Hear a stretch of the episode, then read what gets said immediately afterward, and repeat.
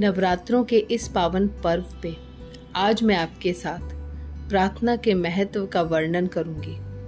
प्रार्थना और ध्यान में बहुत शक्ति होती है। ये न सिर्फ़ आपके नकारात्मक विचारों को खत्म करती है, बल्कि आपकी हर चीज़, हर स्थिति के प्रति सकारात्मक रवैया भी बढ़ाती है। आपके मन में, विचार में स्थिरता और ऊर्जा लाती है। प्रार्थना आपके अहम को खत्म करके, आपके स्वयं को पाने में सहायक है। प्रार्थना आपकी आत्मा को परमात्मा से जोड़ने का एक माध्यम है। प्रत्येक दिन प्रार्थना से आपका मानसिक तौर पर विकास भी होता है। हृदय की पुकार, श्रद्धा और विश्वास के भाव को प्रकट करने का दूसरा नाम है प्रार्थना।